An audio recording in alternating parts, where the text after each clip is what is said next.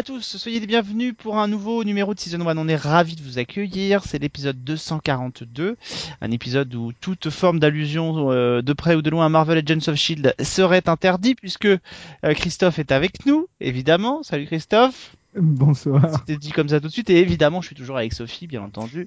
Mais oui, bien sûr. Non, je ne vais pas parler de Shield, moi non plus. Je, je, suis, je vais être sage. De toute façon, bientôt c'est Agent Carter, donc euh, tout Oui, c'est vrai. Voilà, on va en Bien vu, bouffer, Christophe. on va en bouffer dessus une autre, c'est bien. Euh, cette semaine, on va se réintéresser. euh, vous savez, tout l'été, si vous nous avez écouté, on a fait des petits face à face. Euh, et là, on fait deux face à un face à face entre deux nouvelles séries de la rentrée, euh, au thème assez proche finalement. Madame Secretary d'un côté pour CBS et euh, State of Affairs de l'autre. Euh, deux séries si différentes que ça, pas pas sûr. À part l'une d'entre elles est portée par Tia Leoni et l'autre par euh, Catherine Hegel, on va voir si elles ont d'autres points communs. euh, ces deux séries, on va en parler tout à l'heure. On parlera aussi évidemment des sélections DVD parce qu'à l'approche des fêtes de fin d'année, bah c'est pas mal de chercher des petites idées euh, de, coffrets ou séries à s'acheter. Et puis on vous parlera aussi de choses qui vont arriver bientôt. Et quant à moi, je vous parlerai de deux avant-premières, Marco Polo et Virage Nord qui arrivent sur Arte au mois de février prochain. Mais revenons à nos moutons, ou revenons à nos brebis, pour le- puisqu'il s'agit de deux séries féminines. Oh là là là là là là. Je, je sens ça commence très très mal cette analogie. euh. Revenons donc à Madame Secretary d'un côté et euh, State of Affairs de l'autre. C'est bien, deux séries, deux pitch, donc deux personnes pour s'y coller. Euh, allez Sophie, on commence avec... euh, Allez, avec Madame Secretary. Je te fais peut-être un- le plus beau des cadeaux pour euh, faire le pitch de cette série. Alors, Madame Secrétaire. Donc ça, ça raconte l'histoire de Elizabeth McCord qui, euh, qui avant était euh, analyste pour la CIA et qui en fait avait arrêté pour euh, faire euh, mener une vie toute tranquille, toute rangée euh, avec sa petite famille, euh, jusqu'au jour où le, le secrétaire d'État est, est mort dans un crash d'avion et donc le président des États-Unis, qui est un ami à elle en fait, l'appelle, vient la chercher dans son ranch pour pour occuper la fonction de, de secrétaire d'État, donc en gros ministre des Affaires étrangères euh, chez nous, on appelle ça comme ça. C'est Hillary Clinton, quoi, en gros. Voilà, et donc elle se, du jour au lendemain, mais vraiment sans s'y attendre, elle se retrouve à un poste hyper haut placé, à la tête d'une équipe, euh, pratiquement euh, bras droit du président, et, euh, et elle a énormément de responsabilités, et en même temps, elle commence à se poser des questions sur la disparition de son prédécesseur, puisque un de ses euh, anciens euh, amis et informateurs lui, ferait, lui fait comprendre qu'il y aurait peut-être une espèce de petit complot euh, pour le faire disparaître. Alors c'est une série signée, on va juste préciser, Barbara Hall qui avait créé la série Joan of Arcadia il y a quelques années si vous vous souvenez. Euh, et puis elle avait travaillé aussi cette euh, dame sur des séries comme Northern Exposure, euh, Chicago Hope ou Judging Amy. Euh, Et voilà Homeland.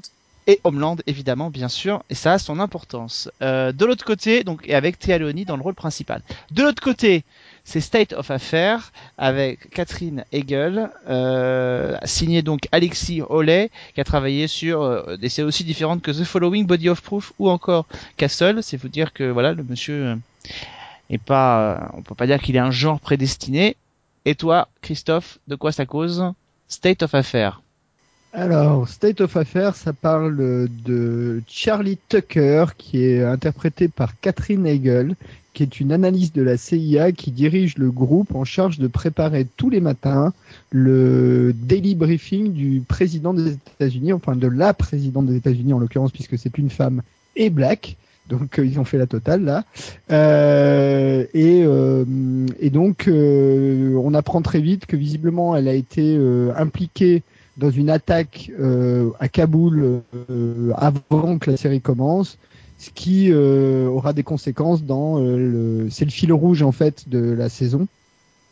Et donc euh, les épisodes euh, en général se concentrent sur un problème à gérer au moment de l'épisode, plus ce fil rouge de qu'est-ce qui s'est passé à Kaboul, dans lequel le fils de la présidente des États-Unis, qui se trouve aussi être- avoir été le fiancé de, du personnage de Catherine Hegel, est, est mort ou disparu. D'ailleurs, c'est pas très clair. Donc voilà, et euh, Catherine Hegel est censée être euh, une espèce de super agent de la CIA, mais en même temps qui est une analyse super intelligente et qui en même temps a un passé plutôt trouble, mais on sait pas trop. À la fin de Oh, j'adore ton pitch. ouais ouais ouais. Ah, j'adore. Ah ouais. À la fin de toute série policière, vous avez toujours un bandeau qui vous explique toute ressemblance avec des personnages ayant déjà existé serait que pure fortuite. Euh, J'ai envie presque de le mettre là parce que aussi bien pour Madame Secretary que pour euh, euh, State of Affairs, euh, franchement, quel que soit ce qu'on pense d'ailleurs de ces deux séries, je crois que faudrait être un peu trop naïf pour pas penser qu'il y a des, des points de convergence euh, déjà entre les deux séries puis avec d'autres séries déjà existantes. Euh, avant qu'on rentre dans le détail de l'une et de l'autre, euh, comme ça, à vue de nez, euh, votre cœur balance pour laquelle et en une phrase pourquoi? Sophie Madame Secretary, parce que je me suis endormie devant le pilote de State of Affairs. Christophe? Euh, ah, c'est compliqué comme question parce qu'en fait, euh, à la base, j'aurais dit euh, sans au pilote, j'aurais dit sans hésiter Madame Secretary. Après l'épisode 2 de State of Affairs, je suis moins sûr. euh, bah écoutez, moi alors moi je serais très embêté. Alors moi parce que c'est vrai qu'il y a eu je crois 10 épisodes déjà de Madame Secretary, il y en a eu que deux de State of Affairs, donc c'est vrai que les juger euh, sur plus que le pilote, ce serait pas forcément très très heureux étant donné qu'il y en a quand même une qui en plus cartonne, donc euh, ce serait euh, euh, voilà et l'autre a un peu plus de mal en tout cas, donc ce serait un peu compliqué quand même de les juger. On sait que les séries ont tendance des fois à se à s'arranger avec le temps. Euh, je suis très embêté parce que euh, euh, la, la, la, la- le politiquement correct pourrait me faire dire Madame Secretary. Euh, mais euh, je trouve que, alors, si on met de côté Catherine Hegel, euh, tout n'est pas acheté dans State of Affairs. Et du coup, je suis très embêté si je devais faire un choix. Donc, on va en reparler plus en détail. Revenons, euh, revenons à, Madame Secretary. Revenons. On va comparer d'ailleurs les deux personnages principaux avant peut-être de rentrer en détail de chacune des séries. Euh, euh, pour vous, que si on compare l'héroïne donc de, Madame Secretary et celle de State of Affairs, qu'est-ce qui vous a plu, qu'est-ce qui vous a déplu dans chacun de ces personnages? Christophe.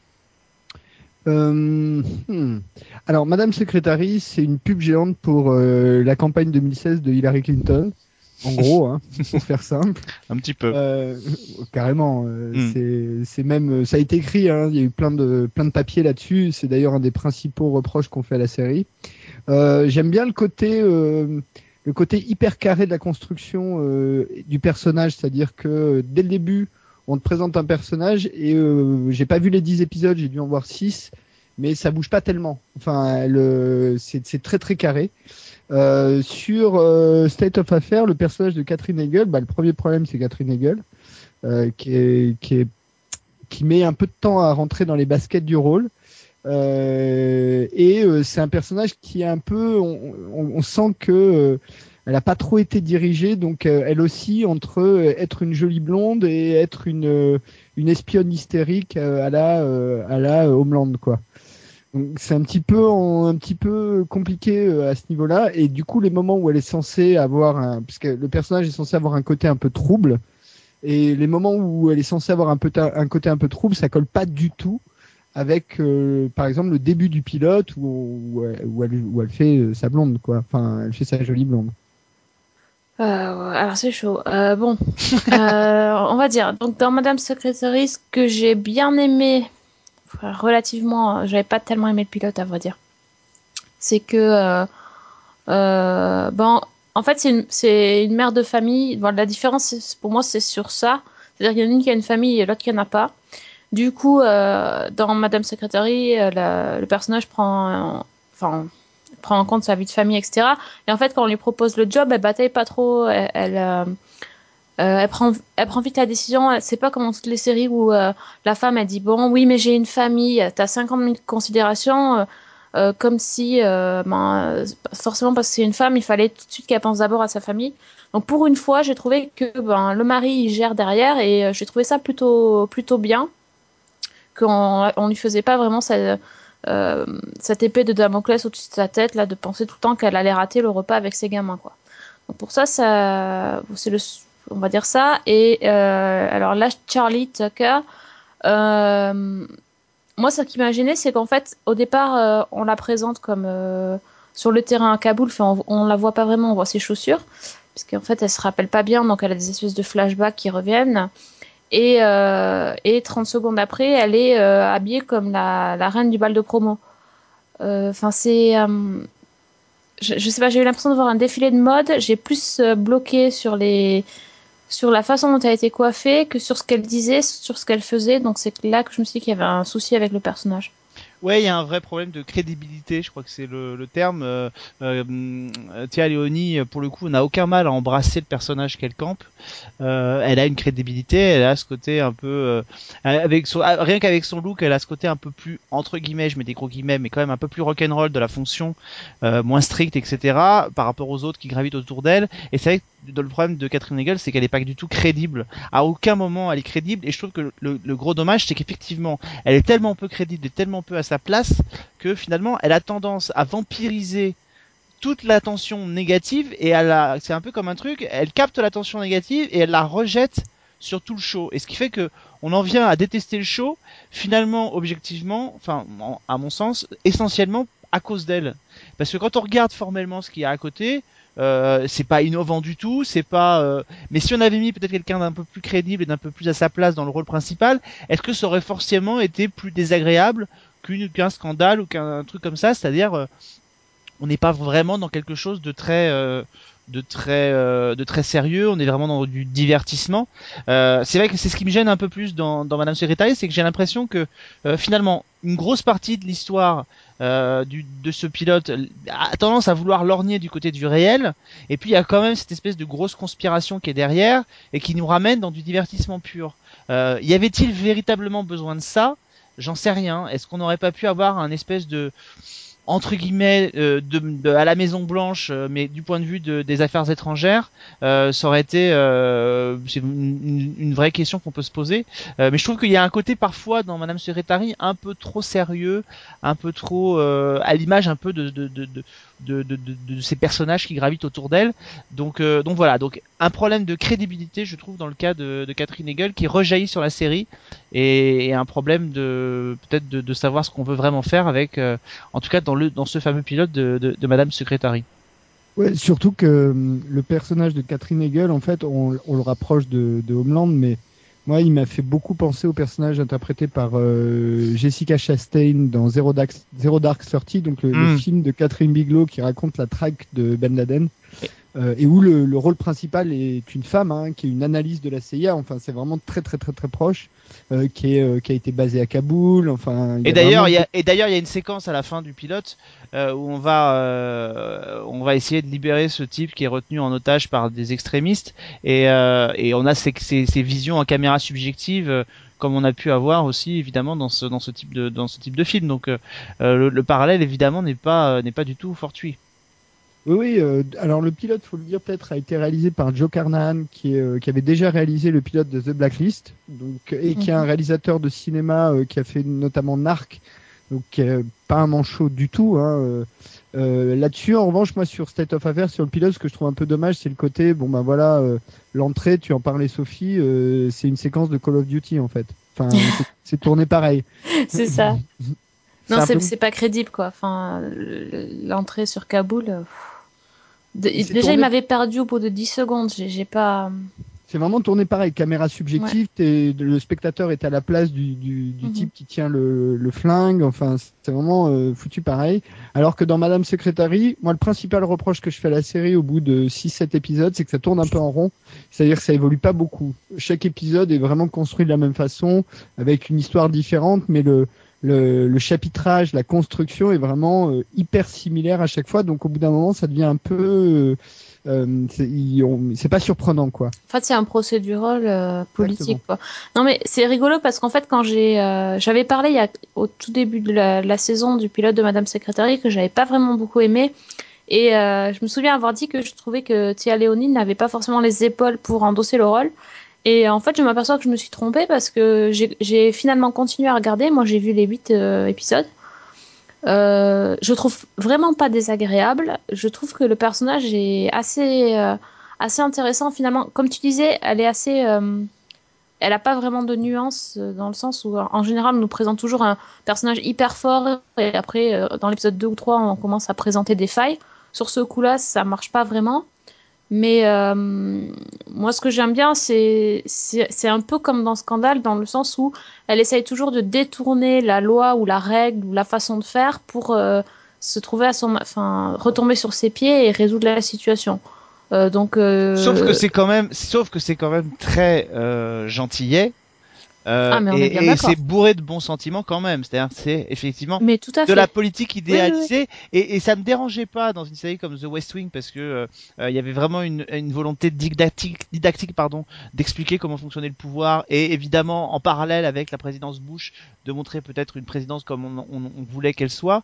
Euh, là, je trouve que le- les, les bons sentiments qu'il y a des pilotes, euh, au bout d'un moment, c'est un peu, euh, c'est un peu, c'est pas ça que j'ai envie de voir quoi. Enfin, c'est pas. Et, et en ce sens-là, je trouve qu'il y a des choses un peu moins euh, convenues qui arrivent, notamment à la fin du pilote de State of Affairs, euh, et qui sont pas inintéressantes en soi, et qui sont peut-être un peu plus, euh, qui peuvent à terme peut-être un peu plus développer des choses, si la série a le temps d'aller très loin, développer des choses un peu plus ah ouais. intéressantes. C'est marrant, mais moi j'ai vraiment détesté State of Affair. Quoi. Mais je... Alors, quand je dis je me suis endormie, c'est vrai. Je l'ai re-regardé. euh, Laura. C'est le cas de Laura qui a fait le pilote pour Season 1 et qui a dit aussi qu'elle elle s'était repris à trois fois pour le regarder pour Voilà, bah moi j'ai fait en deux fois, j'ai trouvé ça long, je trouvais ça bavard, ça, enfin, euh, et puis les flashbacks, euh, ils sont omniprésents, ils arrêtent pas. On a, on a compris qu'elle allait s'en souvenir progressivement, ils sont pas obligés de nous en mettre cinq ou six par épisode. J'ai même vu l'épisode 2, j'ai j'ai vraiment autant détesté. Je, je me suis dit, je pourrais jamais regarder un troisième épisode, c'est pas possible. Euh, Alors que moi, tu vois, l'épisode 2, j'ai trouvé pas, vraiment pas mal. ah ouais, t'as aimé toi. Bah, euh, j'ai trouvé que l'intrigue était vraiment pas mal. Euh, cette histoire, euh, alors peut-être il faut pas trop spoiler, mais en gros, il y a une histoire assez stressante d'un d'un agent qui travaille pour la CIA et qui est coincé dans une situation impossible. Euh, et j'ai trouvé que c'était vraiment pas mal, bien construit. Il y avait de la tension, il y avait de l'émotion. En revanche, un truc qui me gêne vraiment dans State of Affairs, c'est que tu as l'impression que l'unique job du président des États-Unis, c'est de résoudre la crise internationale des services secrets du moment. C'est-à-dire, elle s'occupe pas euh, de, de, je sais pas, de sécurité sociale ou de, pas du tout. Le seul truc qui la branche, c'est de niquer des terroristes en fait. c'est le seul truc qu'elle, t'as vraiment l'impression de ça, Mhm. quoi. Elle veut buter des terroristes. D'ailleurs, elle a un faux air de l'héroïne de How to Get Away with Murder. Assez Exactement, je me suis fait la même réflexion. C'est peut-être sa petite sœur, j'en sais rien, ou sa mère, je ne sais pas. C'est Mais... euh, l'actrice, c'est Alfred Woodward. Woodward. Woodard, pardon, c'est difficile à dire. Euh, Alfred je, connais, Woodard. je, je connais son visage, mais je, on l'a vu où en fait? Alors attends, je ne sais pas. Tu ne sais pas? Je ne sais pas, mais je vais savoir vite. c'est la la magie magie d'Internet. d'Internet. ouais, ouais, moi aussi je pouvais faire ça, mais je pensais que tu connaissais. Mais Donc, ça c'est- doit être une artiste de cinéma, peut certainement. Euh, ouais, plutôt, ouais.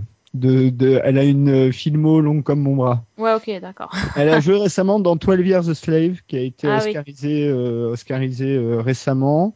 Et à la télé, on a pu la voir dans Private Practice, mais un seul épisode. Qu'est-ce qu'elle a fait euh, de un peu connu? Euh, Desperate Housewives. Elle a été dans Desperate Ah, mais oui, Housewives c'était dans la mère. 26 épisodes. Mais oui, c'était la mère dans la saison 2 ou 3, tu sais, dont le fils est enfermé à la cave. Ah, ben voilà, c'est de là que je la connais, forcément. Elle avait son fils qui était enfermé, je sais plus ce qu'il avait fait, il était accusé d'avoir tué quelqu'un dans une autre ville. C'était, la- Oui. je crois que c'est en saison 2 et c'est le nou- la nouvelle famille Black qui s'installe. Oui, oui, les voisins, les Ouais. nouveaux voisins bizarres. Et elle a été aussi régulière dans une série qui est l'ancêtre de Urgence, qui est euh, Saint Elsewhere. Ah, pas mal. Là, pas mal. Là, je dis pas mal.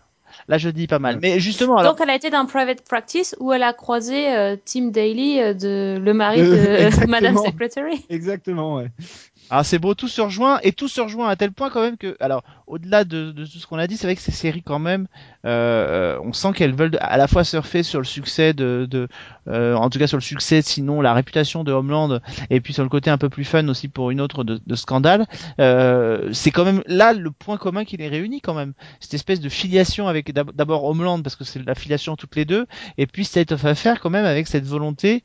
euh, moi, moi, je me souviens quand j'ai vu le, le pitch arriver et après le teaser arriver, j'ai dit, à mon avis, Sh- Shonda Rhimes, elle va faire la gueule que Catherine Hegel euh, se retrouve dans cette série qui est quand même une espèce de ressucé de de ressusciter aussi de scandale. C'est-à-dire qu'il y a le côté sopesque avec la fille qui sort avec euh, avec la fille du président. euh, Enfin, tu, c'est, on est quand même à fond là-dedans, quoi. Ah, la, la scène, c'est dans l'épisode 2, la scène du repas, c'est terrible. Hein. Ouais, Ça, ouais, c'est- euh, ouais, c'est c'est même. affreux. Cette partie-là, ça, c'est c'est vraiment mal pensé. Enfin, On est bien d'accord. Mal C'est pensé. terrible euh, parce que du coup tout le monde perd en fait, tout le monde perd en crédibilité Oui. et le personnage de Catherine Hegel et le Et la personnage du présidente. président. Attends, Enfin, c'est la présidente des États-Unis, il faut, faut, pas, faut pas bah, rigoler. pareil, hein, la séquence du cimetière dans le pilote, euh, elle est pas, euh, enfin, elle est tout aussi. Moi, c'est ça, c'est la partie qui m'a vraiment énervé. Je me suis dit, c'est la partie de dommage, quoi. Tu te dis bon, peut-être qu'ils auraient dû faire quelque chose de, de moins alambiqué au départ, juste euh, voilà euh, cette nana, cette analyste et éventuellement un truc un peu trouble dans le passé, c'est toujours bien pour faire le fil rouge et point et partir là-dessus et voir comment ça évolue, sachant qu'avec Catherine Hegel euh, pour jouer le rôle, t'as as du boulot au départ rien que pour la rendre crédible quoi. Ouais, enfin T'as bon. t'as du boulot niveau coiffure. Écoutez, il y a eu plein de coiffures différentes. C'était c'était intéressant. Hein. Non, je voulais pas parler de ça. Ça vous a pas. ça- Moi, je trouvais qu'il peu était super bien coiffé quand même.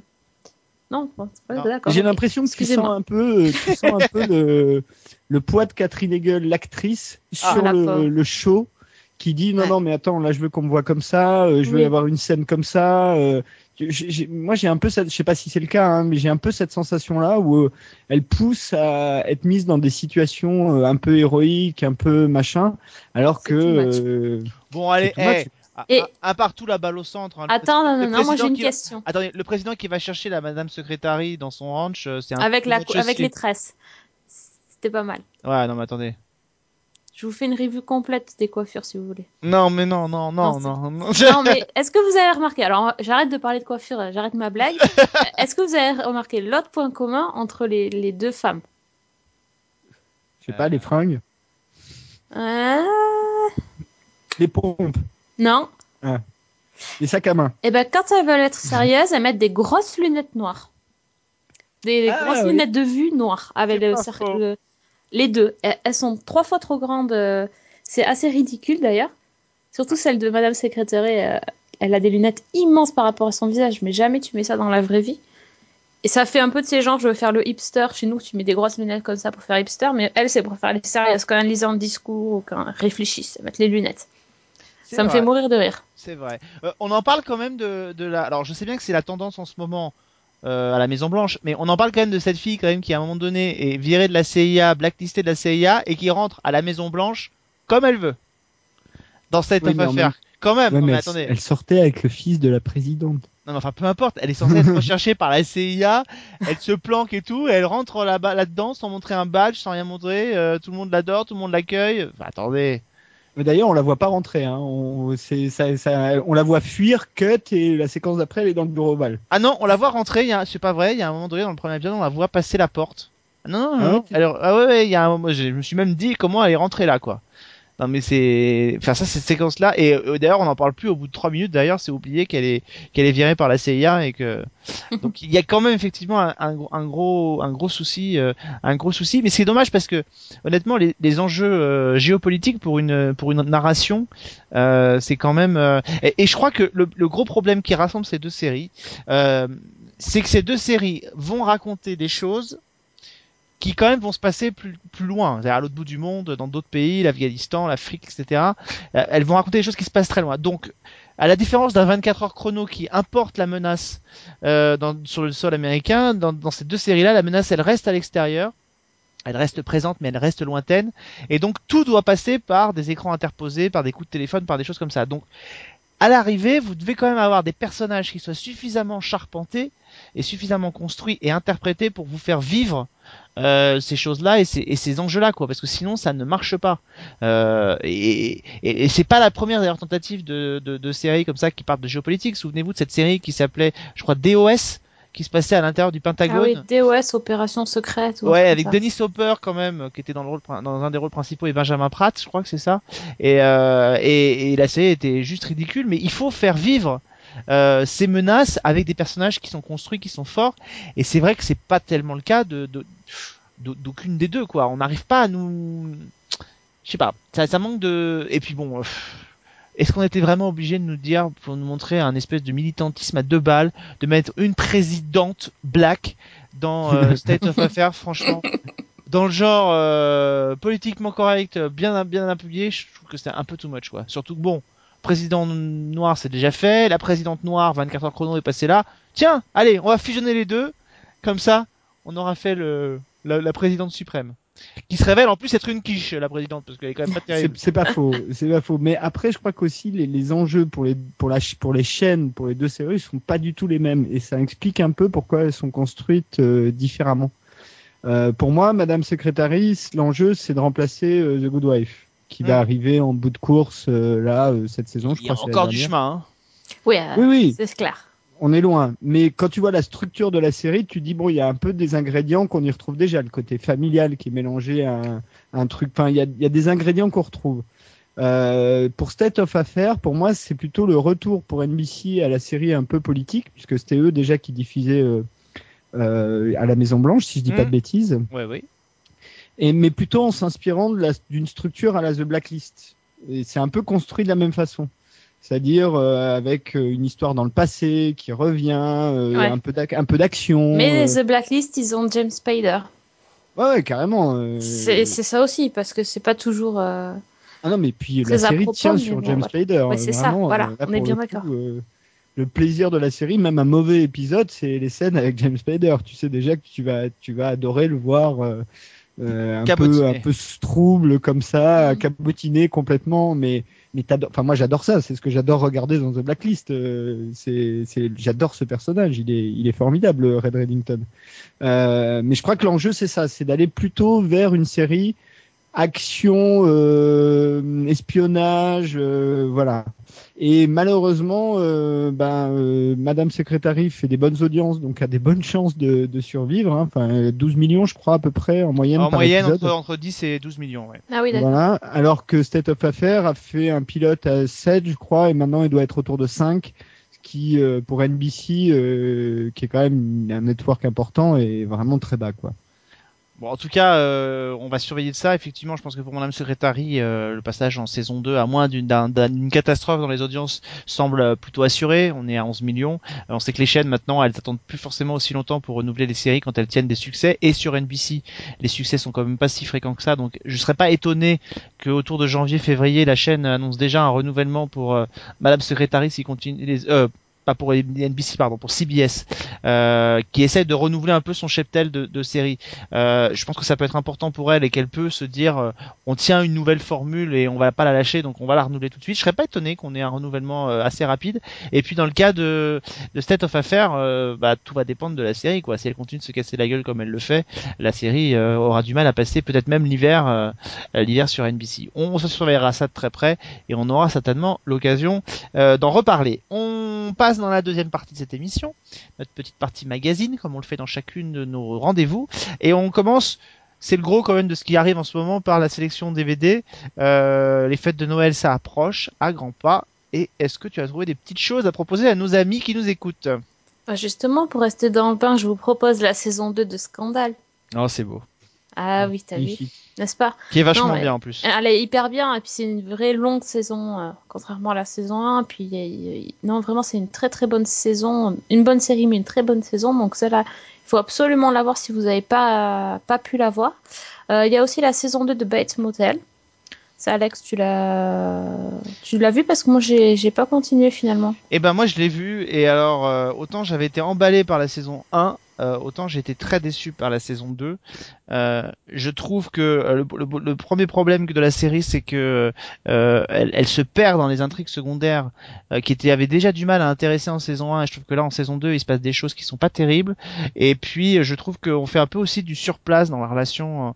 euh, alors on apprend des choses, il y a des choses qui se développent autour du personnage de, de Norman mais je trouve que la fin de la saison 1 était assez forte dans ce qui s'était passé et je trouve que le soufflet retombe et qu'en plus la- le, le, le cliffhanger de fin de saison euh, était très fort en saison 1 en fin de saison 2 euh, je vous spoil pas je vous raconte pas ce qui s'est passé mais grosso modo euh, déjà il y a un plan qui est copié sur le plan final de Psychose euh, pour ceux qui l'ont vu vous savez de quoi je parle la dernière séquence autour de Norman Bates et puis Franchement, j'ai été très déçu. Alors évidemment, ils sont toujours très bons.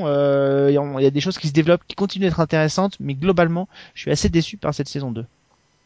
Ah bon, tiens, donc euh, le DVD pas forcément la meilleure, euh, Bah si on a meilleure commen- acquisition. si on a commencé à le faire, euh, c'est une bonne idée. Ouais, et- c'est c'est ça. C'est ça, c'est toujours pareil. Alors peut-être que vous préférez euh, vous procurer la saison 5 d'Engrenage, Ah oui. hein, par exemple. Ah là, il faut y aller là. Elle est Ah, là, faut y aller. Hein. Euh, moi, j'ai pas encore eu l'occasion de la voir et je pense que ça va être euh, l'occasion de me rattraper parce que je suis un peu à la bourre sur, sur tout ça. Et pour ceux qui continuent les collections, qui sont un peu, enfin, qui en veulent, hein, il y a la saison 11 de NCIS et la saison 15 de New York Unité Spéciale. S'il y a quelqu'un dans la salle qui a, qui a les 15 saisons de New York Unité Spéciale, j'exige une photo sur Twitter. Tout de suite, c'est at season 1. Je veux voir la taille de l'étagère parce que là, c'est, je dis chapeau. Euh, et un petit dernier, c'est Mentalist saison 6. Mm. Mais petit, ouais. enfin, Ouais, C'est-à-dire que s'ils avaient eu la bonne idée de couper la série en deux pour une fois, ça aurait été la saison. en- là, pour le coup, bah, première moitié, oui, deuxième moitié, non. c'est pas utile, hein, franchement. euh. Ah la vache. C'est ça. Vous Mais déjà, la que- Déjà, la, ré- la, la résolution de l'intrigue autour de, de John le Rouge était vraiment poussive. Euh, ça traîne, ça traîne, ça traîne, et puis euh, et puis c'est pas toujours très fin. Et puis euh, voilà, donc euh, c'est pas. Franchement, moi, c'est une série que j'aimais bien au début, et je trouve qu'elle s'est euh, complètement perdue en cours de route. Bruno Heller a pas du tout suggéré euh, son, son intrigue fil rouge, euh, qui est pour moi un pur gadget. Ça n'a aucun aucun intérêt, et voilà. Bruno Heller, il a autre chose à faire. Ouais, c'est ça, c'est ça. Ouais. Et c'est pas plus mal parce que ce qu'il fait à côté, c'est plutôt bien quand même. Je, voudrais juste insister pour vous dire que en termes de DVD, euh, il y a aussi un formidable DVD, euh, d'une, enfin le DVD d'une formidable série plutôt, pardon, euh, qui passe, qui est passé l'année dernière sur Arte, une mini-série très exactement que moi j'avais adoré dans le bilan de l'année dernière, je l'avais même mis dans les coups de cœur de l'année dernière. C'est trois fois Manon. Euh, la, la mini-série donc autour de cette jeune fille qui se retrouve après euh, qui a des, des crises de violence et qui se retrouve un jour euh, en, pleine dispute avec sa mère par la poignarder euh, et elle finit dans un centre de détention fermé euh, et on va assister au parcours de cette gamine dans ce centre de, détention fermé. Euh, et euh, j'avais trouvé cette série vraiment très très bien. Elle est faite par Jean-Xavier de l'Estrade. C'est peut-être que vous ne resituez pas c'est celui qui avait fait ces, ces documentaires euh, en immersion dans le système judiciaire américain. Il y avait eu un coupable idéal et il y avait eu soupçon où on suivait le en 10 épisodes euh, le, le- le parcours d'un médecin qui était accusé du meurtre de sa femme. C'est une histoire vraie et ils avaient suivi toute l'investigation depuis les débuts jusqu'au procès et euh, ça avait ça avait fait donner lieu à 10 épisodes qui sont réunis dans un coffret qui était déjà disponible aux éditions Montparnasse. Et là Jean-Xavier de l'Estrade s'intéresse cette fois-ci à la justice des mineurs à- dans une formidable série Euh, la comédienne euh, principale euh, est, est- est vraiment remarquable c'est elle qui jouait le rôle de la fille de euh, Cluzet dans Intouchable pour resituer un petit peu et, là, elle a des faux airs de, elle a des faux airs. La, la, la remarque est revenue à chaque fois. Elle a des faux airs de Charlotte Gainsbourg dans L'Effronté, donc un film qui date maintenant de quelques années. Belle comparaison. Elle est absolument remarquable cette gamine. Euh, je sais pas si on la reverra, mais j'espère parce qu'elle est vraiment, elle est vraiment très bien. Et la série donc sort aux éditions Montparnasse dans début du mois de janvier. Voilà. Et je voulais vraiment vous le signaler parce que c'est vraiment, vraiment une très très bonne mini-série et une vraie mini-série en plus. Bon, bah, c'est pas folichon tout ça, à part trois fois Manon. À part et Trois Fois Manon Engrenage. et Engrenage qui est une saison absolument Et remarquable. tu es en train de dire qu'il n'y a que, des, que les séries françaises qui sortent, euh, que des bonnes séries ne sont que les séries françaises Moi j'ai rien dit, sachant qu'en plus de ça, au mois de décembre, facile. il y a la saison 5 de profilage dont on a parlé la semaine dernière. J'avoue qu'effectivement, mais ça arrive pas tous les mois non plus que euh, on puisse dire il y a surtout des séries françaises à acheter en DVD. Donc euh, donc voilà. Euh, en termes de diffusion télé, euh, pour l'instant c'est très très calme. Donc euh, on attendra un petit peu qu'il y ait des annonces vraiment qui tiennent euh, qui tiennent la route pour euh, vous en reparler. On essaiera de faire un petit point avant les vacances euh, avant les vacances de, de Noël euh, parce que les annonces de diffusion pour le début du mois de janvier euh, seront tombées. Euh, oui, parce que j'ai pas du tout envie de vous parler de de Mattei, vous savez la série avec Jean-Luc Reichmann qui revient sur TF1. Non. Donc, euh, Déjà, la, la semaine dernière, on avait droit au truc là. Euh, intervention, je pense que c'est bon, on a une autre quota. On, c'est on ça. peut changer, merci Voilà. beaucoup. Merci, au revoir. Euh, Qu'est-ce que vous avez vu, mes amis, euh, que vous nous conseillez ou que vous nous déconseillez? Christophe. Ça, vas-y. Euh, alors moi j'ai une série et un bouquin dont il faut que je parle. Ah bah, très Euh, bien. Commençons par le Comment- bouquin, tiens. Ah bah alors pour le Faisons bouquin, un le peu bouquin, apostrophe. alors le bouquin c'est une, c'est une petite séquence d'hommage. Euh, c'est un bouquin qui s'appelle American Horror Series, Ah oui, je l'ai vu. euh, euh, qui est publié aux éditions Boréal et qui a été écrit par Cosimo Campa. Donc c'est un bouquin, un petit bouquin hein, qui fait euh, 250 pages à peu près et euh, qui est consacré en fait aux séries d'horreur. Euh, le bouquin commence très bien puisque l'auteur fait quand même euh, une analyse euh, du pourquoi euh, l'horreur à la télé, d'où ça vient, en commençant par des choses comme la famille Adams, les monstres, la quatrième dimension, Alfred Hitchcock présente, etc., jusqu'à euh, The Walking Dead, American Horror Story. Euh, alors pourquoi c'est dommage? Parce qu'en fait, euh, l'auteur a euh, la sale manie quand il parle d'anthologie de te faire des pages entières avec des résumés d'épisodes. Ouais, Et ouais. du coup, j'ai vu ça. et du- voilà. Ah oui, c'est un peu embêtant quand même. Et voilà. Et, et parfois même, et c'est le cas euh, dans euh, une des premières anthologies dont il parle, sans même commentaire. C'est-à-dire que tu as juste le résumé. Ce qui a aucun Est-ce intérêt. que en ça fait. s'appellerait pas du remplissage? Exactement. C'est c'est pour ça que ça m'a un petit peu. euh, C'est pour ça que c'est dommage parce que en revanche, quand il rentre dans l'analyse, quand il donne des éléments un peu factuels, ça devient assez intéressant. Même s'il y a des petites erreurs. hein. Par exemple, il va te citer tous les networks, il va te citer deux chaînes du câble et il parle pas des MC alors qu'il parle de The Walking Dead. Des trucs un peu bizarres comme ça. Euh, tu sens que le type a voulu être hyper didactique, hyper euh, pédagogique vis-à-vis des gens qui connaissent pas trop euh, les formats de diffusion, etc. Donc euh, tu sens ça. Il y a un beau travail de recherche, euh, notamment euh, sur comment a Ouais, été mais créé. attends, pardon, mais au bout d'un moment, moi je suis fatigué de ces bouquins euh, qui sortent, et c'est déjà le cas de la version française des Hommes Tourmentés. Je suis fatigué de ces bouquins qui sortent où on nous explique grosso modo que on s'adresse à un public large sur un sujet qui est fermé. Euh, quand on fait un sujet sur l'horreur à la télévision ou quand on fait un sujet sur euh, le nouvel âge d'or des séries télé euh, dans les années 2000 avec les Sopranos et Mad Men, Deadwood, on s'intéresse pas à Monsieur et Madame tout le monde. Il y a quand même peu de chances qu'ils se dirigent vers ce bouquin-là euh, pour pouvoir euh, commencer, si vous voulez. Ils vont peut-être se diriger vers une série grand public, sur un bouquin sur Game of Thrones éventuellement. Ils vont pas se diriger sur ce genre de truc-là. Donc on n'est pas obligé de faire du remplissage avec des termes. Je veux dire, dans, dans les hommes tourmentés, on a des pavés entiers pour nous expliquer les termes de vocabulaire des séries. A priori, les gens qui lisent ce genre de bouquin, ils les connaissent déjà. Et là, c'est pareil. Franchement, c'est pas utile. Moi, je l'ai vu. En plus, la maquette, elle est infernale. Elle est pas belle du tout. Le bouquin donne pas du tout envie. Euh, alors que je suis d'accord avec toi, le sujet est vachement, aurait pu être vachement intéressant et plutôt bien traité, quoi. Donc, euh, Non, mais c'est ça le problème, c'est que le, le type a un, un angle intéressant, une bonne analyse, il y a un beau travail de recherche qui aurait sans doute été deux fois moins, ça aurait fait un bouquin deux fois moins épais euh, si t'enlèves le remplissage, mais il y a ce remplissage qui fait que t'arrives à la moitié du bouquin et t'as l'impression qu'on se fout un peu de ta gueule, quoi. ouais, non, mais je suis Et assez. C'est vraiment dommage parce que euh, il y a par exemple tout un chapitre sur Stephen King qui est hyper intéressant. Toutes les premières pages sur euh, d'où vient King, comment il est venu à la télé, qui sont les gens euh, qui l'ont fait venir la télé ou avec lesquels il travaille et pourquoi, etc. C'est hyper intéressant euh, et notamment sur des passerelles avec le ciné, avec des gens comme Mick Garris ou des gens comme ça. Là, malheureusement, euh, il y, a, y a ces épisodes entiers. euh, Il y a un moment donné, je crois que c'était pour la quatrième dimension. Je me suis dit c'est pas possible. Il peut pas me mettre euh, enfin 200 30 pages sur des épisodes de la quatrième dimension, c'est juste impossible. Ça s'appelle du remplissage.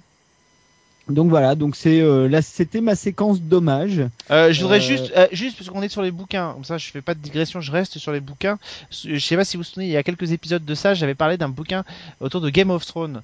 Euh, je crois que c'est quand Fred Ouais. était venu, euh, qui Mhm. s'appelait Le Trône de Fer de Stéphane Rollet. J'avais parlé euh, de ce bouquin, j'avais dit que c'était un essai universitaire et que il y avait par moments des passages qui me gonflaient pour pas dire autre chose. Euh, on m'avait envoyé, je vous avais dit, des, des bonnes pages, comme ça arrive très souvent avec les, les services de presse. Ils sont pas rancuniers, ils m'ont envoyé le bouquin.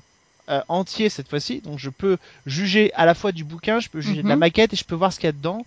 Euh, je vais quand même, euh, c'est bien de le faire aussi de temps en temps, nuancer un peu plus ce que j'ai dit. C'est vrai que les tournures de phrases un peu pompeuses et tout ça pour une série qui est quand même une série populaire, ça peut me gonfler, mais je reconnais quand même que la maquette est pas si désagréable que ça. C'est-à-dire qu'il n'y a pas des grandes photos, mais il y y a des petites vignettes assez fréquemment dans le bouquin, ce qui allège plutôt euh, la lecture. Il y a des dossiers quand même, qui sont assez intéressants euh, sur les lieux, sur les personnages, sur les tournages. Il y a des, il y a des, des belles historiographies. Il y a un décryptage entier du générique de Game of Thrones. Donc ça, c'est pas inutile. Donc voilà, euh, mis à part la partie euh, référence historique, tout ça, parce que moi, je, moi, tant qu'on m'explique pas et qu'on me dit pas que c'est validé par la production, euh, ce genre de spéculation, ça me, ça m'intéresse pas des masses parce que je sais pas si c'est vrai ou si c'est pas vrai. Et puis si c'est pas vrai, bah c'est dommage parce que ça fout tout en l'air. Euh, je reconnais quand même que le bouquin 1 est pas si désagréable que ça. 2, il y a des éléments qui sont intéressants. 3 en plus, euh, il est pas excessif, il coûte 18 euros. Euh, et il y a à peu près, euh, si je me trompe pas, euh, ouais, presque 350 pages. Donc euh, voilà, si vous aimez Game of Thrones, entre celui-là et le livre des sept couronnes dont je vous parlais la semaine dernière, c'est un bon complément pour Noël. Bah voilà, on a, on a proposé des cadeaux déjà. C'est pas mal. C'est bien, c'est bien. Je vous félicite. Euh, on revient sur toi, Christophe, dans deux secondes pour parler donc de ta série. Sophie, euh, une euh, quelque chose à nous conseiller pour commencer?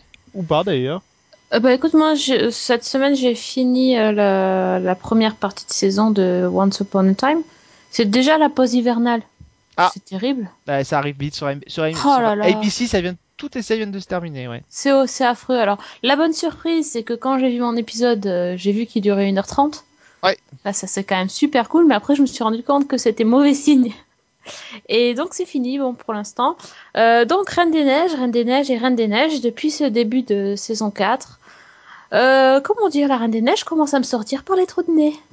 voilà. Hein euh, non, enfin, j'avais déjà émis quelques réserves sur le fait que il tire profit du, du succès de, du film et de la franchise pour, pour euh, un peu relancer euh, Once Upon a Time. Et C'est marrant, c'est marrant, ça te dérangeait pas tant que ça dans Marvel Agents of Shield Oh le, oh, le troll, mais je- Mais c'est toi qui avais dit qu'on n'en parlait pas. Non, mais enfin, euh, là, excusez-moi, vous m'avez quand même tendu une perche dans, les- dans un exemple de mauvaise foi manifeste. Je, bon, il fallait quand même que je le fasse remarquer. Voilà, c'est tout. Ouais, attends, un mauvaise foi, c'est toi qui l'as inventé, alors arrête, ça commence pas. C'est pas faux.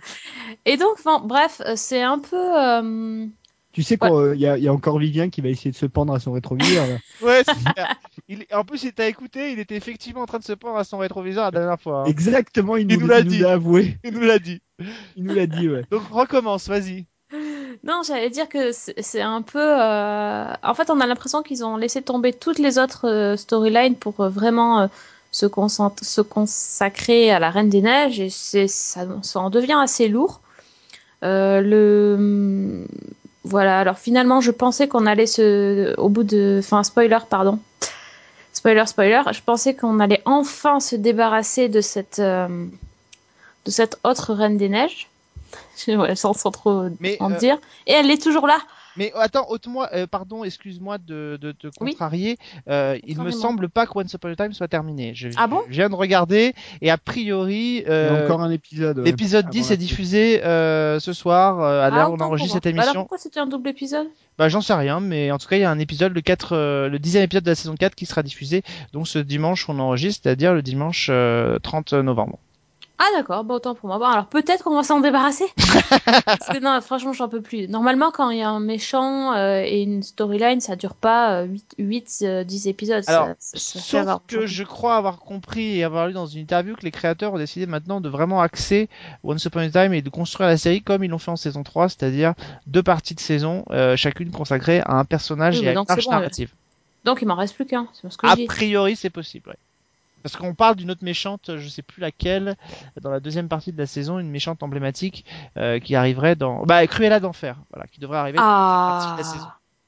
Voilà, j'en ai vraiment marre de, de ça, donc euh, faut, faut arrêter. Voilà, je suis bien contente. Euh, et sinon, j'ai commencé, alors vu que c'est vu, vu que c'est bientôt, alors je, je rajoute bientôt la pause, je me suis mise à rattraper les trucs que j'avais laissés de côté. Je me suis replongée dans Sleepy Hollow, la saison 2. Euh, ce qui s'est passé, c'est que j'ai rien compris au premier épisode. Alors, je, je ne sais pas ce que si mon cerveau était réveillé quand j'ai regardé l'épisode. Ça faisait très longtemps que la saison 1 avait été diffusée en plus. Ça hein, faisait donc, très euh, longtemps. Euh, voilà, si vous co- commencez à me connaître, j'ai une mémoire euh, euh, très. Ah bah, elle a, elle a été Très sélective. mémoire qu'elle se souvient même plus des articles qui sont écrits sur son propre site. C'est un Ah, peu ça, voilà. Vous voyez, hein, on en a déjà parlé la semaine dernière, on a fait tout un truc, donc c'est ça J'ai tendance à oublier très facilement. Le Previously ne m'a euh, pas forcément aidé, donc je n'ai rien compris à l'histoire, donc euh, et puis j'étais crevée, donc je l'ai regardé une deuxième fois, ça y est, j'ai- enfin compris. Mais ceci dit, ta remarque est intéressante parce que je pense que c'est précisément certainement l'un des problèmes de la série euh, et pourquoi elle a du pro- des soucis en saison 2. C'est, je pense qu'il y a cette partie-là, c'est-à-dire que les gens ont dû un peu oublier l'intrigue qui était à la fin de la saison et ont eu du mal à raccrocher les wagons et cette sensation-là elle n'a pas dû aider pour les gens qui se sont dit bah non je comprends rien j'arrête quoi. Ouais, Ouais. mais peut-être. Surtout que non, il faut, faut dire quand même, euh, pour défendre Sophie, que le, le premier épisode de la saison 2 commence d'une façon où même si t'as vu le dernier épisode de la saison 1 euh, juste avant, tu Oui. comprends pas. J'ajouterais que si en plus t'es en train de faire, de tweeter, de chercher tes trucs sur ton téléphone en même temps que tu suis pas vraiment, ça aide pas. Donc après, quand on pose son téléphone et qu'on est concentré, on comprend un peu mieux. Vous avez vu quand même qu'il s'est, là, avec la phrase qu'a dit Sophie, c'est passé assez inaperçu, mais quand même que, euh, se passe un truc énorme. Profilage, série française, a réussi quelque chose que Sleepy Hollow, série américaine, n'est pas réussi. C'est-à-dire faire en sorte que Sophie lève les yeux de sa tablette. C'est quand même ça. Juste énorme. Il se passe des choses vrai. dans cette émission. C'est vrai, mais Twitter, c'est le mal. C'est affreux depuis que ça existe. Je regarde pas bien les séries. Enfin, je regarde moins attentivement. Effectivement, le, le, le season première de Sleepy Hollow, c'est un sacré bazar. Parce qu'en fait, il y a. Enfin, non, sans, sans vouloir. Pour vous expliquer, il y a, espèce de deux, réalités. C'est pas tout à fait ça, mais bon, enfin. On sait pas vraiment ce qui est vrai, ce qui est pas vrai. Donc, du coup, c'est assez déroutant si on n'a pas vraiment bien suivi. Euh, donc, je me suis dit, ça va être compliqué cette saison. Ça m'a pas tellement donné envie de voir la suite. Bon, Bah, je vais sur- quand même la regarder, mais. Surtout qu'en plus, euh, moi j'avais cru comprendre en saison 1 qu'on allait avoir que des demi-saisons, euh, donc avec des intrigues concentrées, et en fait, euh, a priori, Sleepy Hollow va avoir une saison normale. Donc, euh, donc du coup, là, je trouve qu'elle elle, elle- elle se retrouve dans un espèce. Moi, je l'ai pas commencé la saison 2, mais elle doit se retrouver dans une situation où il faut diluer un peu plus et où c'est quand même un peu plus compliqué, quoi. Bah écoute, j'aimerais bien que tu regardes cet épisode parce que franchement, c'est c'est c'est c'est assez déroutant pour un season première. Bah, je regarde, je regarderai. C'est un peu le vrai, bazar. C'est vrai que tu, tu, tu te poses un peu des questions. En revanche, c'est vrai que la saison 2 a un peu du mal à passer au niveau supérieur. C'est-à-dire que la saison est une bonne surprise, je trouve. Mais là, il faut qu'ils montent d'un cran et pour l'instant, ils ont un peu du mal quand même. Bon, je vous dirai quand je l'aurai vu, je, Ouais. je, je te dirai ce qu'il en est. Autre chose, non? Euh, bah, je, je- je- est-ce que je peux Mais vas-y, pleurer, pleurer. Pleurer ma déception en ayant appris euh, la- la- l'annulation de Red Band Society Ah, oui. Je J'ai suis pensé hyper à déçue. Ouais, je suis hyper déçue. Mm. Franchement, j'aime vraiment cette série. C'est en plus euh, je, je sais pas, ça se passe dans un hôpital et tout av- avec des enfants malades, mais finalement ça se sent pas plus que ça. C'est pas lourd. C'est même parfois assez drôle, tout en restant grave à certains moments. Il y a, il y a plein de petites choses intéressantes. Les personnages sont hyper attachants. Je me suis vraiment euh, rentrée dans, la série et je suis euh, j'étais hyper déçue d'apprendre que euh, alors non seulement la série va pas avoir une saison complète, donc on- ils vont rester à 13, bon, pourquoi pas. Mais le truc, c'est que on ne sait même pas si les trois derniers épisodes vont être diffusés. Donc pour l'instant, il y a que... Donc là, il y en a 8, peut-être 9 euh, le temps que vous écoutez ce podcast. Le dixième a été tourné et là, ils ont annoncé que ça serait... euh, que le dixième serait programmé, puis que les trois derniers, on ne sait pas. Bon, elle vous Donc dira. ça, c'est toujours, c'est toujours un peu, tu vois, c'est, c'est un peu euh, petite touche amère comme ça quand tu sais que. le- Mm. Je vais quand même regarder jusqu'au bout si j'arrive à, regarder, mais comprends ce c'est un, peu ressenti. dé- c'est un peu décevant. Tu comprends ce que j'ai ressenti à l'annulation de Dallas, comme ça? Pff, Non, bah si, écoute. mais non. Et que le hashtag non. Save Dallas n'a pas marché, alors ça. Vivien et Fred comprennent ce que je ressens. Ouais, bien sûr. Christophe Oui, mais, mais que. euh, Mais oui, c'est ça, C'est pas trois. grave. C'est pour ça que grave. ça n'a pas marché le hashtag C'est- IGT3. On était très actifs. Christophe, Euh, bah moi, je vais vous parler de la saison 3 de The Newsroom qui a repris là. Qui a repris. Il y a trois épisodes qui ont été diffusés euh, au moment où on enregistre. Euh, que vous dire à part le fait que c'est pour l'instant la meilleure saison de la série et de loin. Euh, c'est super bien écrit. C'est, euh, y a, ça va être très concentré puisqu'a priori il y aura que six tout petits épisodes et a priori ce sera la dernière saison, ce qui est vraiment dommage parce que pour le coup, tu, enfin moi je trouve que cette saison-là, il a euh, Sorkin a vraiment trouvé le, le bon équilibre dans sa série, ses personnages. Il y a des épisodes qui sont, alors après c'est encore une fois c'est toujours du Sorkin, donc euh, il y a un côté artificiel parfois dans dans les dialogues entre les personnages. Tu sens que le mec a essayé de faire des bons dialogues et pas forcément quelque chose de de charnel, mais ça marche. C'est drôle, c'est intéressant, c'est intelligent. Euh, donc euh, que dire sinon regardez euh, la saison 3 de The Newsroom qui est vraiment vraiment très très bien. et qui est diffusé sur.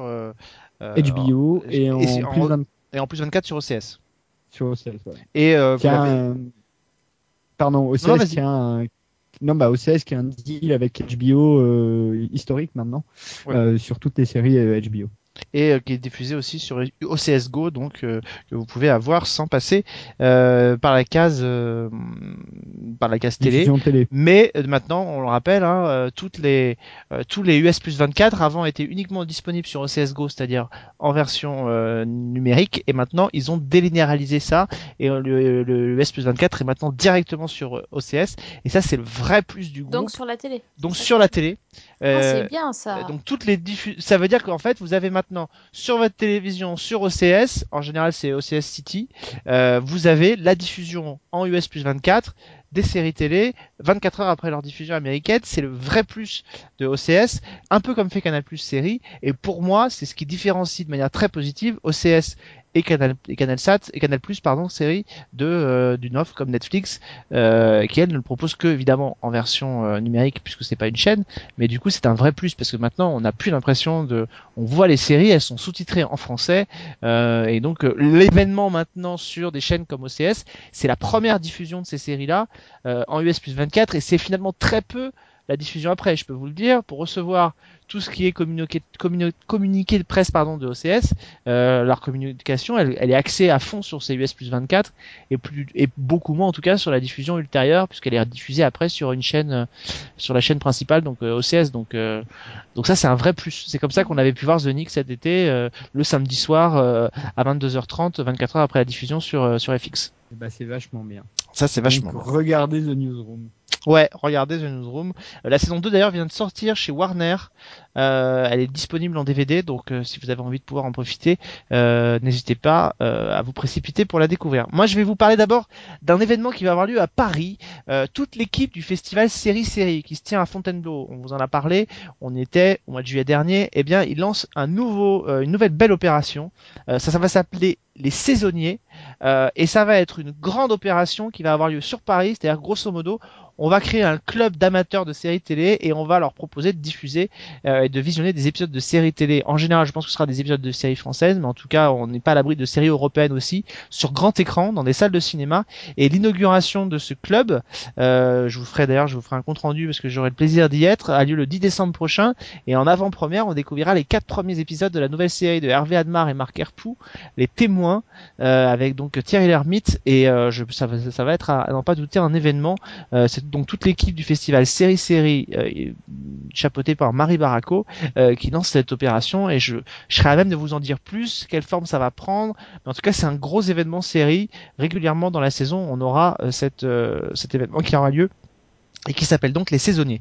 Euh, un mot quand même sur Marco Polo, la nouvelle série de Netflix qui arrive à partir du 12 euh, décembre prochain. Euh, J'ai eu la chance de pouvoir découvrir le pilote de cette série. Euh, alors on a souvent critiqué certaines des séries Netflix, on a dit que tout n'était pas forcément très très bien. Je trouve que là c'est plutôt efficace.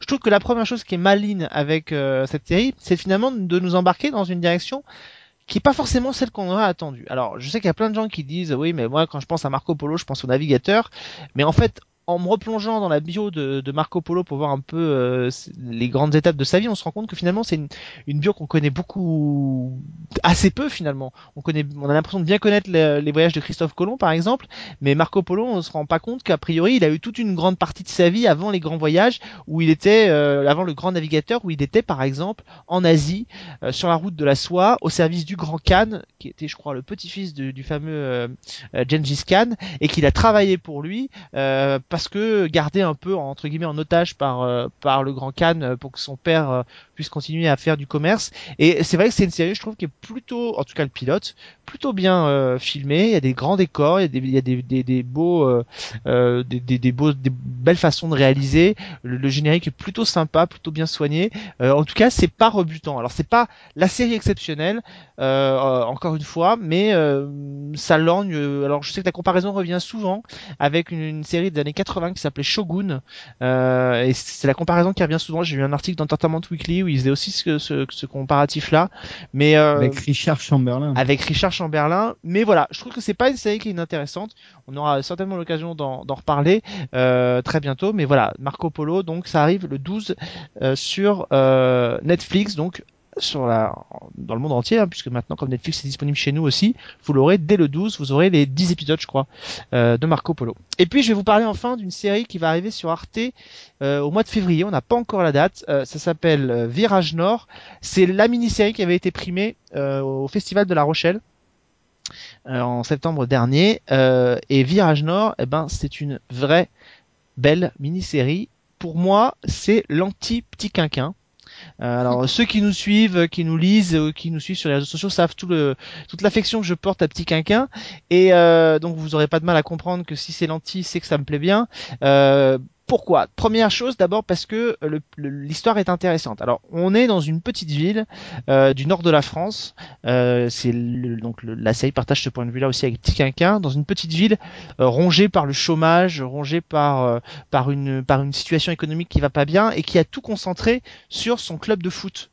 Ça vous rappelle peut-être quelque chose d'ailleurs. Le club de foot fait vivre la ville et maintient la ville finalement en vie. C'est donc que ce club de foot est hyper important et c'est au sein d'un des matchs de ce club de foot que survient un drame. Euh, pendant un match, il y a un jeune homme de 17 ans qui est poignardé euh, et qui va mourir des suites de ses blessures. Et il y a une enquête qui va arriver puisque c'est une ancienne de la ville qui avait quitté la ville parce que elle étouffait dans cette ville-là. euh, sa mère était décédée, son, elle s'était brouillée avec sa famille. Elle revient pour enquêter parce que sa sœur, au départ, est soupçonnée d'être euh, d'être liée au, au crime et elle va se retrouver à enquêter dans cette dans cette dans cette ville. Euh, Il y a des, des sombres histoires. On découvre le passé de ce jeune homme qui est pas aussi clair qu'il était. On découvre toute la la corruption politique, la corruption du milieu du sport, etc. qui existe. Et, euh, et on a comme ça une, une histoire qui est prenante.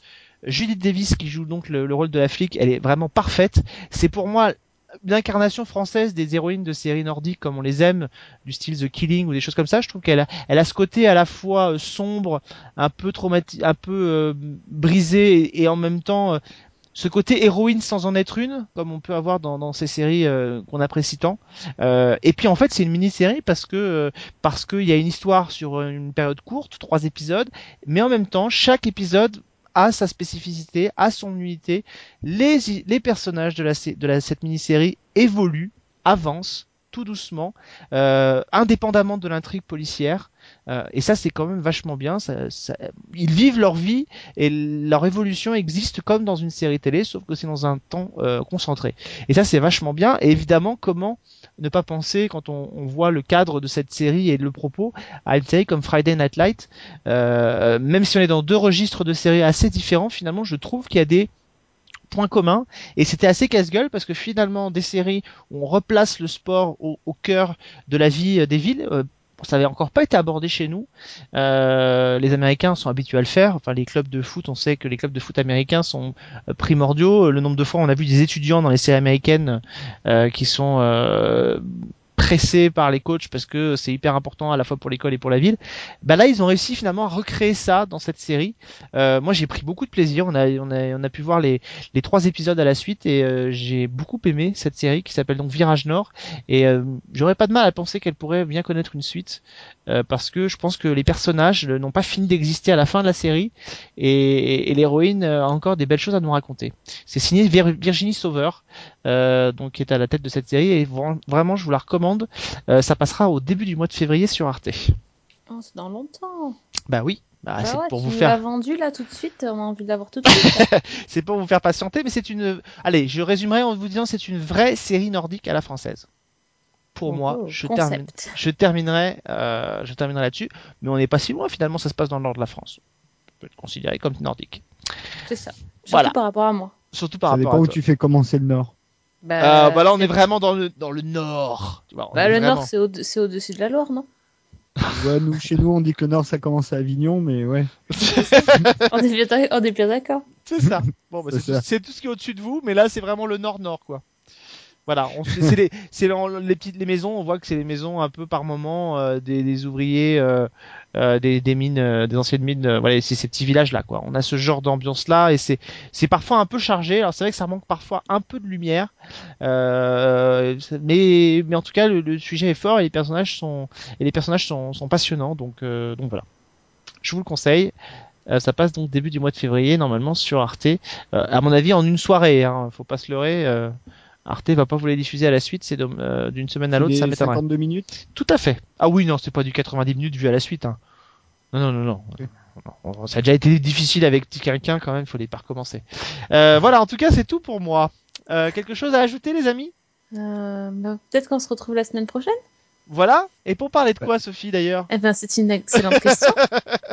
J'ai envie de dire, si vous voulez le savoir, suspense. Vous savez qu'Alex, c'est le, ma- le maître du teasing. Alors, euh, on peut aussi faire du teasing. Si vous voulez savoir, il faut euh, nous suivre sur Twitter. C'est à- à Season 1 ou sur Facebook. Ou Facebook, ouais. Comme ça, on aura, vous aurez toutes les infos. C'est pas magnifique, ça? Ça, c'est beau, ça. Elle fait que... C'est beau de, de faire du teasing comme ça. Christophe, t'as pas, juste quelque chose à dire à Sophie, non? Parce que on peut finir là-dessus quand même, non? Quelque chose à dire à Sophie? Bah ouais, une petite affaire à régler. Mais non, il n'y a pas d'affaire à régler. Ce serait drôle quand même ce que tu m'avais dit, faut que je lui dise. Alors moi je lui ai dit qu'elle allait se faire chambrer et en fait rien du tout. Donc c'est moi qui monte au front comme ça. Ah non, ah oui, ça y est, je, ça, me, mais ça commence à être loin maintenant. Moi, j'ai zappé déjà. Non, mais c'est parce que c'était choisi à faire, non? Oui tout à fait, bah oui, une petite affaire à régler, oui. Pareil.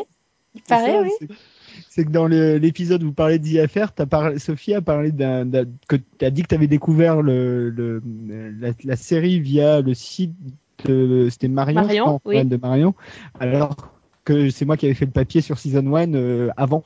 Eh, mais, mais Sophie, elle est tellement forte qu'elle a trouvé plus fort depuis. C'est-à-dire qu'elle a quand même trouvé le moyen de découvrir les infos sur Profilage saison 5 avec tous les articles que j'ai écrits sur le site de Fred Tepper. Donc si tu veux, Sophie, c'est ça qui est génial. Voilà, c'est pour ça, mes amis, que je continue à faire cette émission après 5 ans d'existence. C'est parce que Sophie, comme Bah dans oui. n'importe quel couple, elle arrive encore à me surprendre après 5 ans. Bah, rien que pour ça, moi je C'est ça, tu vois Rendez-vous la semaine Ah non, prochaine mais pour de c'est nouvelles tout. surprises, moi je dis. Ben écoute, ouais, je suis bien contente de te surprendre après tout ce temps. Voilà, ça comme ça on aura surtout le temps de déterminer de quoi on va parler la semaine prochaine. Exactement. Donc en attendant, bonne semaine et bonne série.